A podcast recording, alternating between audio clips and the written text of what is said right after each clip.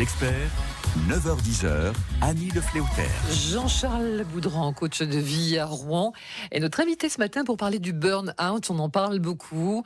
C'est l'épuisement professionnel. Plus de 3 millions de Français seraient au bord du, du burn-out. Alors, vous avez connu cette, cette maladie. Euh, venez témoigner. Ça pourra donner courage et espoir aux autres. Euh, le boulot prend trop de place dans votre vie ou dans la vie de votre partenaire. C'est souvent l'entourage qui s'en rend compte peut-être, Jean-Charles Oui, bien sûr, c'est les premières, euh, premières alertes. Et c'est pour ça qu'il faudrait essayer d'écouter un peu les gens qui sont autour de nous. Les gens qui, ça peut être un conjoint, ça peut être des enfants, des parents qui vous disent attention, là, t'es es comme ci, t'es comme ça, t'es très nerveux, ou je te sens plus agressif, ou, ou tu communiques plus, parce que des fois on communique plus. Donc voilà, c'est des, des, signaux d'alerte. Maintenant, on n'écoute pas toujours non plus les Et gens puis qui le partenaire ou qui rentre euh, trop tard, qui part Voilà. trop tôt, Voilà. euh, qui reste de longues heures sur, sur l'ordinateur. Euh, c'est un peu français, ça. On a toujours besoin des fois de justifier du, du, du temps. Si on a plus on a des responsabilités, il faut passer du temps. Dans d'autres pays européens, d'ailleurs, tout proches, hein, on se rend compte que non, c'est pas c'est pas cette philosophie-là. Donc il y a toujours un peu ce, ce côté où on est besoin de se justifier. J'ai des responsabilités, je passe du temps. Bah, il faut faire Paulette. attention. Paulette, bonjour, à Val-de-Sanne. Oui, bonjour. Bonjour. Paulette. Bonjour, docteur. Attention, hein, Jean-Charles Boudran est coach hein, Voilà. et, pas Coach et médecin. hypnothérapeute et pas médecin. Voilà. Donc voilà. D'accord. Alors moi, je vous téléphone. J'ai mon fils qui travaille sur Paris dans, une, dans un très très grand magasin important. Je ne pourrais pas dire le nom. Mhm. Et alors, il est stressé. C'est l'agressivité. Euh, continuellement, on, on le, on est derrière lui, euh, euh, si bien que quand euh, arrive le week-end, il se sent détendu. Mais dès que le dimanche soir, il sent qu'il repart, que Ouais. ça va recommencer. Oui. C'est- insupportable et ça fait des années que ça dure. Oui. Alors, c'est exactement ce peut faire hein? Voilà, c'est exactement ce que l'on disait. Alors déjà, ce que vous, vous pouvez faire, sauf euh, il faut encore qu'il accepte de vous écouter. Voilà les alertes. On en parlait à l'instant avec Annie. Voilà les premières alertes. C'est-à-dire que vous constatez qu'il a une attitude, euh, j'ai envie de dire que le vendredi soir, il arrive très stressé. Heureusement, il sait quand même décompresser le week-end, c'est bien. Mais dès qu'arrive dimanche soir, l'idée de reprendre le travail. Alors, bah, Oui. c'est prendre soin de lui, comme on le disait il y a, il y a quelques minutes avec, avec Marie. C'est-à-dire euh, une prise de conscience. Je peux que vous conseiller de lui dire qu'il consulte. D'ailleurs, ce mot consultation, euh, consulter, il, il fait peur. Des fois, il faut que je consulte. C'est tout simplement aller voir quelqu'un dont c'est le métier et, et lui dire, voilà, aujourd'hui, ça m'échappe un petit peu. Qu'est-ce que je dois faire? Je viens prendre conseil. Mais est-ce qu'il a des, Oui. des- des loisirs pour oublier ce stress du travail euh, que là il ne se met pas lui-même C'est c'est apparemment c'est vraiment un, un problème relationnel avec la direction, si j'ai bien Non. compris. Hein. Euh, tout. Mais est-ce qu'il il n'a pas de loisir, c'est de partir avec sa moto Oui. euh, le dimanche après-midi, d'aller se changer les idées. et c'est Mhm. tout. Mhm. Voilà. Bah, C'est c'est- déjà pas mal. C'est déjà pas mal. C'est ce que j'allais dire. mais C'est déjà moi, pas mal. je- Pardon, excusez-moi. Moi, je ne peux pas le conseiller. Je suis sur la Seine-Maritime et lui, il est sur Paris. Et je lui ai dit, va voir un psychologue, fais Mhm. quelque chose. Mais non, euh, il me dit, qu'est-ce que ça, ça servira à rien, ça recommence. Continuellement. Oui, bien sûr. Alors ça, c'est toujours l'éternel problème. Alors psychologue, ou enfin des fois, c'est aussi un vocabulaire qui peut faire peur. Mais, mais dites-lui vraiment qu'il aille voir quelqu'un. Vous savez, aujourd'hui, enfin moi, ce que je fais déjà quand les gens m'appellent, j'essaie d'avoir une conversation d'un quart d'heure, 20 minutes, pour expliquer déjà ce que va être ce rendez-vous. Après, ça le laisse libre d'y aller ou, ou, ou pas. Ce que je veux dire, c'est que souvent, ce qui fait peur, c'est la première démarche. On a toujours peur de ce qu'on connaît pas, et le fait de se dire, je vais aller voir un coach, je vais aller voir un psy, qu'est-ce qui va se passer, qu'est-ce qu'il va me dire? Bah, qu'il téléphone, hein, qui, qui, qui l'appelle en disant, bah voilà, Oui. voilà les grandes lignes de mon souci. Comment est-ce que vous pouvez m'aider? Et là, il aura des réponses et après, il aura peut-être le déclic d'aller consulter. Et puis, dernière petite chose, souvent, une maman, un papa ou un très proche n'est pas de bon conseil. Enfin, du moins, on ne le perçoit Mm. pas comme un bon conseil. Peut-être qu'il Voilà. se dit, ma, ma maman est, est stressée pour moi et, euh, et, et c'est normal, mais j'ai envie de dire, quelque part, vous pouvez peut-être pas l'aider. Et vous lui rajoutez peut-être de l'inquiétude en vous inquiétant pour lui, hein, quand que on vous a envie de protéger ses- Voilà. sa maman. Voilà, ne culpabilisez pas surtout, mais peut-être qu'effectivement, il sent qu'il vous stresse ou qu'il vous met mal à très- l'aise. Oui, et- c'est très difficile à vivre. Voilà, d'où l'intérêt ouais, de, ouais. de- de consulter quelqu'un d'extérieur au milieu, au milieu familial. Antenne, pardon, hors antenne, peut-être pourriez-vous me, don- pourriez-vous me donner un Oui, on va- téléphone Bien sûr, bien sûr. Voilà. Je vais vous repasser Magali, d'accord? Elle va vous donner les, beaucoup, les docteur. coordonnées. Merci à vous. Euh, alors attention, pas docteur. hein. Oui, pas docteur, pas docteur. Jean-Charles Boudran, euh, coach et, et- et hypnothérapeute. D'ailleurs, est-ce que l'hypnose sûr. peut aider Bien sûr. à surmonter le stress, Bien sûr. euh, le stress au travail? Oui, oui, tout à fait. On fait de plus en plus, euh, enfin, je fais de plus en plus de, de l'hypnose conversationnelle. Donc, en, en quelques mots, c'est simplement une situation, un protocole où on vous met dans, une situation de relaxation assez importante. Et, euh, et là, on a un échange. Donc c'est pas uniquement l'hypnose avec le coach qui, qui, qui, qui parle, c'est un échange et on peut même déjà aborder des sujets euh, au jour le jour. Moi, j'ai des gens qui arrivent en disant, ben voilà, je suis un petit peu travaillé en ce moment par ça, j'aimerais qu'on en parle. Et euh, voilà, c'est une, en, réponse, bien sûr, c'est une très bonne chose, l'hypnose, l'hypnothérapie pour, euh, j'insiste, hein, sur l'hypnothérapie et pas l'hypnose spectacle. Vous êtes, oui, oui. vous êtes débordé par le travail, vous avez l'impression de toujours devoir en, en faire plus, de ne plus vous en sortir, ce qui pose des problèmes d'ailleurs dans votre vie de famille ou dans votre vie de couple. Vous avez en revanche, ou au contraire, pris de bonnes résolutions en cette rentrée, débrancher le téléphone, ne plus lire vos mails pendant, euh, pendant les week-ends, les jours de repos. Ça, c'est vrai qu'on en parle beaucoup. Ça a aggravé les, les situations de, de stress professionnel, hein, les, les nouvelles technologies. Bien sûr. C'est pratique. On croit qu'on gagne du temps, mais on devient euh, accro. Voilà, on devient accro. Au contraire, hein, on, veut aussi des témoignages positifs. Vous êtes sorti de, de ce, de ce burn-out et le travail, c'est votre vie, votre équilibre. 02 35 07 66 66, c'est Magali qui vous accueille. Les experts, 9h10h, Annie de Fléauter.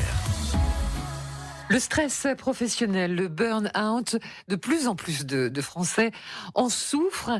Euh, quels sont les Est-ce qu'il y a des secteurs d'activité plus touchés que d'autres? Non, tous les secteurs, tous tous les secteurs, vraiment tout le monde. Donc ce ne sont pas forcément, il ne faut pas dire que c'est le patron qui met la pression, que c'est la société, pas toujours. Ça, l'a été dans certains cas, on se rappelle du, du cas France Télécom. Euh, mais c'est parfois nous qui nous mettons la pression, qui ne savons pas décrocher, débrancher.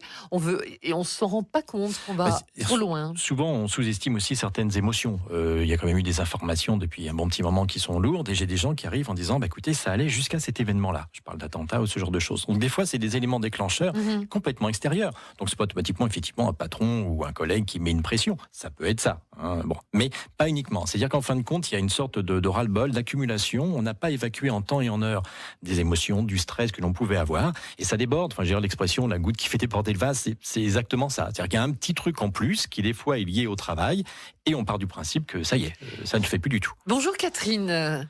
Bonjour Catherine. On vous écoute Catherine. Oui, bonjour. Voilà, je voulais euh, appeler pour euh, dire que j'avais eu aussi un burn-out il y a un petit moment. Mhm. Ça avait euh, bien joué sur ma santé. J'ai eu une paralysie, même ah du côté gauche. Mhm. Qui me gêne encore maintenant, mais je fais attention à moi. J'étais voir un hypnotiseur. Une fois, j'avais appelé chez vous et vous m'aviez donné un nom, donc j'ai été le voir et ça m'a fait beaucoup de bien. Mhm. Maintenant, j'essaie de faire aussi attraction à certaines personnes aussi, de plus être non plus surtout euh, gens enfin pas je suis pas mauvaise mais ne plus euh, prendre euh, un peu les mm. gens je suis pas psychologue non plus mais souvent les gens venaient vers moi et à chaque fois ben je prenais leur négativité et ça me faisait encore plus de mal. oui, vous êtes une éponge. Voilà. Donc maintenant j'essaye de déjà de plus regarder des films tristes, de, regarder mm. des trucs qui, qui me donnent qui me font qui me fassent du bien, de voir des, bonnes personnes. Et puis quand j'ai pas envie de les écouter, bah, je leur dis écoutez, j'ai pas le temps. Voilà. et je m'en vais. Euh, je, ne veux plus les écouter, donc maintenant je fais attention à moi et à mon corps. Vous avez, vous avez trouvé les, ressources. Euh, ma question, c'était surtout euh, comment vous en êtes arrivé là, ce burn-out Comment le métier vous a, vous a amené jusqu'à cet épuisement, jusqu'à jusqu'à jusqu'à vous déclencher une paralysie quand même? Oui, bah, j'ai travaillé beaucoup, beaucoup, beaucoup parce que j'étais toute seule avec mes deux enfants. Ouais. Et puis je voulais pas faire de crédit, donc bah, j'ai travaillé du lundi au lundi. Mhm. Et puis euh, je suis tombée dans une entreprise qui était très chic, mais à l'intérieur était très néfaste. Donc euh, j'ai eu du harcèlement pendant plus de six mois, mais comme il fallait que je donne à manger à mes enfants, bah, je suis restée. Et puis euh, et je savais plus si c'était de ma faute, vraiment. ou euh, si je faisais quelque chose de mal. Mais les eh gens me disaient non, non, c'était pas toi parce que cette personne-là faisait du mal depuis des années, mais elle n'avait pas de conséquences. Mhm. Alors ce que, ce que dit Catherine, c'est très important, dit parce que euh, bravo déjà, parce que vous avez tout compris. Euh, la première chose d'abord, c'est qu'on tombe des fois dans une sorte de, de, de, culpabilité en se disant mais ça vient de moi. Si, si rien ne marche, ça vient de moi, alors que c'est faux. Et en même temps, la, la, deuxième chose que vous avez pu dire tout à l'heure et qui est très intéressante, c'est de, de prendre le recul aussi sur des événements, sur par exemple filtrer certains films qui sont pas toujours drôles et qu'on n'est peut-être pas prêt à regarder même si ça reste infime, faire très attention aux informations et faire attention aussi aux gens qui sont autour de nous, euh, quand on le peut, bien sûr, qui sont, on va dire, peut-être un peu négatifs, qui nous tirent vers le bas. Ce que je veux dire, c'est quand on a la pêche, quand on a une belle énergie, on est prêt à supporter quelqu'un qui ne va pas bien. Euh, à partir du moment où soi-même on est déjà un peu fragilisé, ben, ces gens-là peuvent très bien venir euh, nous, nous, nous, faire plonger un peu plus. Bon, merci Catherine. Il y a beaucoup de monde, donc je vais, je vais donner la parole à Marc tout de suite, euh, sans plus tarder. Marc, bonjour à Pont-Saint-Pierre. Bonjour Marc. Bonjour, Anne. bonjour monsieur. Bonjour. bien voilà, moi je suis en arrêt depuis maintenant trois ans. Hein, après un burn-out. Mhm. Euh, alors, comment c'est venu? Ben Anne a un petit peu raison, en sachant que euh, ce que l'on, ce que je ressentais, c'était un besoin de reconnaissance mhm. euh, par rapport à une mission qui m'avait été donnée. Mhm. Et puis, comment ça arrive? Eh bien, c'est être obligé d'être sur une tâche, de pas pouvoir l'accomplir, et ça empire de pire en pire. Donc la culpabilité, la volonté de vouloir être parfait. Hein, voilà, voilà, voilà, voilà. Et, le pire, c'est de ne plus pouvoir dormir au fur et à mesure du temps, oui, sans, apercevoir, et euh, ça va, euh, ça va jusqu'à la tentative de suicide. Hein. Oui, ça peut aller jusqu'à là. Où en êtes-vous aujourd'hui, Marc? Alors aujourd'hui, bon, je suis toujours sous traitement, je suis sous analyse euh, d'un psychiatre, mhm. Mhm. hein, euh, puisqu'il y a eu une hospitalisation et autres, et euh, j'ai encore, j'ai encore du mal et je stresse énormément euh, devant devant certaines tâches. Hein. Euh, par exemple, euh, la chose, la, la, moi, mon, la chose la plus importante pour moi, ça a été l'abandon de lecture. J'étais un homme qui lisait beaucoup, et du jour au lendemain, je n'ai il n'y a plus l'envie. Oui, il n'y a plus l'envie. C'est caractéristique à, la dépression. Hein. Bien sûr. Plus envie de, de, rien.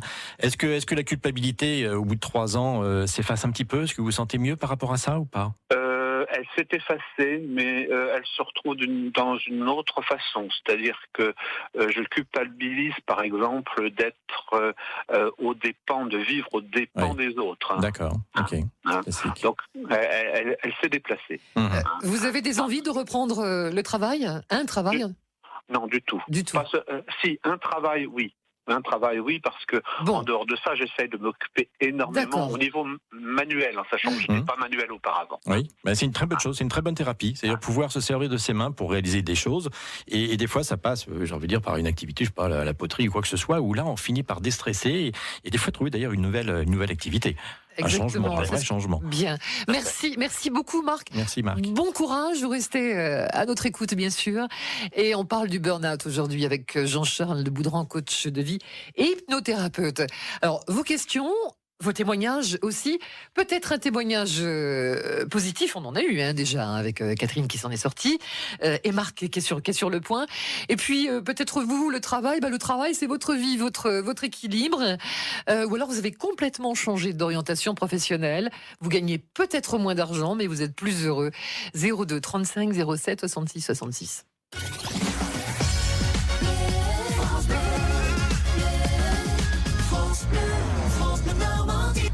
Experts, 9h10h, Annie Le Et on parle du burn-out aujourd'hui avec notre invité Jean-Charles Boudran, coach euh, de vie et hypnothérapeute à Rouen. Bonjour Brigitte, Brigitte à Pitre. Soyez les bienvenus. Oui, Brigitte, bonjour. Bonjour Brigitte. On vous écoute. Donc euh, oui, je disais que j'étais en burn-out. Euh, en fait, ça fait un an que je suis traitée par un psychologue qu'il ne faut pas hésiter à changer si ça ne va pas. Et en fait, euh, j'ai 60 ans, donc on me poussait un petit peu vers la porte et j'ai choisi, euh, contre la vie médicale de mon psy, de changer d'emploi. Donc j'ai changé de travail et j'ai jamais arrêté de travailler en fait. Bon, et puis là ah bah voilà, un témoignage positif. Mais contre la vie de votre psy, vous ne vouliez pas que vous changiez Non, il dit que ah jamais il conseillerait à une personne de 60 ans de changer de boulot. Ah, parce qu'il est dans la, dans la sécurité et tout. Est-ce que vous vous épanouissez dans ce nouveau travail? Bah, je suis aide-soignante, c'est toujours la même chose. Je suis en gériatrie. J'adore mon métier, donc c'est pas un métier facile. Hein ah non, psychologiquement, c'est pas facile. Hein donc euh, il faut savoir dire non aussi, parce que c'est vrai qu'on est souvent appelé, parce qu'il y a des arrêts maladie et tout. Il faut savoir éteindre son portable et pas répondre. Mhm. Tout à fait, tout à fait, gérer ça. C'est bien. Donc, euh, vous avez changé de métier? Non, je suis toujours dans le métier, mais j'ai changé d'hôpital. D'accord, d'accord, d'accord. Ah, oui, d'accord. Euh, voilà. Et vous allez bien aujourd'hui, Brigitte? Bah bien. Euh, faut pas vous êtes en train. Vous êtes, sur le point. Vous êtes, vous êtes sur le toujours point. le traitement. Euh, elle m'a dit tant que je suis pas en retraite, parce qu'en fait, il faut que j'attende 62 ans. Donc j'ai encore deux ans à travailler. Donc pendant ces deux ans, on m'a dit qu'il fallait pas arrêter le traitement. Mhm. Mhm. oui. Voilà, merci Brigitte pour votre, pour votre témoignage. Euh, Jean-Charles Boudran, on le disait, tous les secteurs euh, professionnels euh, sont touchés par le, le burn-out. Il n'y a pas un métier plus qu'un autre, il n'y a pas un emploi plus qu'un autre. On parle quand même du burn-out chez les cadres, mais quand on est commerçant, artisan, quand on est à son compte, qu'il faut faire rentrer de l'argent dans les caisses, c'est aussi difficile.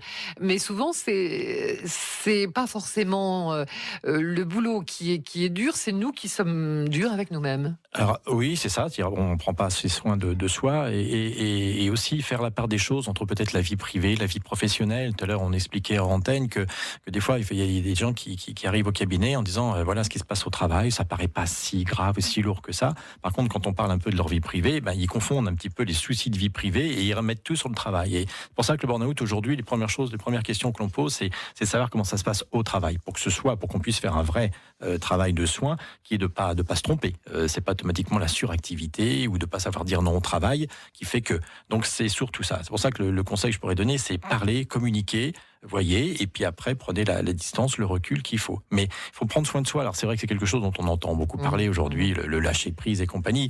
Euh, il faut se connaître. Moi, ce que je constate surtout, c'est que beaucoup de gens ne se connaissent pas. Ils savent pas véritablement ce qui peut leur faire du bien, en dehors du fait de dire, bah tiens, si je pouvais, je partirais 8 jours en vacances. On peut pas toujours partir, mais au jour le jour, moi, je, je prends souvent l'exemple du sas, qui est de se dire, voilà, je rentre dans un sas, euh, je, ferme la porte, par exemple, du travail, et j'ouvre une nouvelle porte qui est celle de, de, la vie privée, de la maison et, et autres. Et de savoir fermer ça, parce que sinon on mélange tout. Vous savez, souvent, c'est un, un peu l'épée Damoclès qu'on a au-dessus de la tête, c'est-à-dire que ce sentiment qu'on est débordé et on n'arrive plus à faire le ménage, vous voyez, au sens presque propre du, du, du, du terme. C'est-à-dire que c'est un peu le bazar partout. Et c'est ce qui nous fait plonger. Il nous fait rentrer dans une culpabilité qui est de dire que soit au travail, à la maison ou n'importe où, je suis mauvais. Et là, ça Vous devient. Parlez de moi alors. Sûrement pas. Ce sera la conclusion. Merci beaucoup, Merci Jean-Charles Boudran.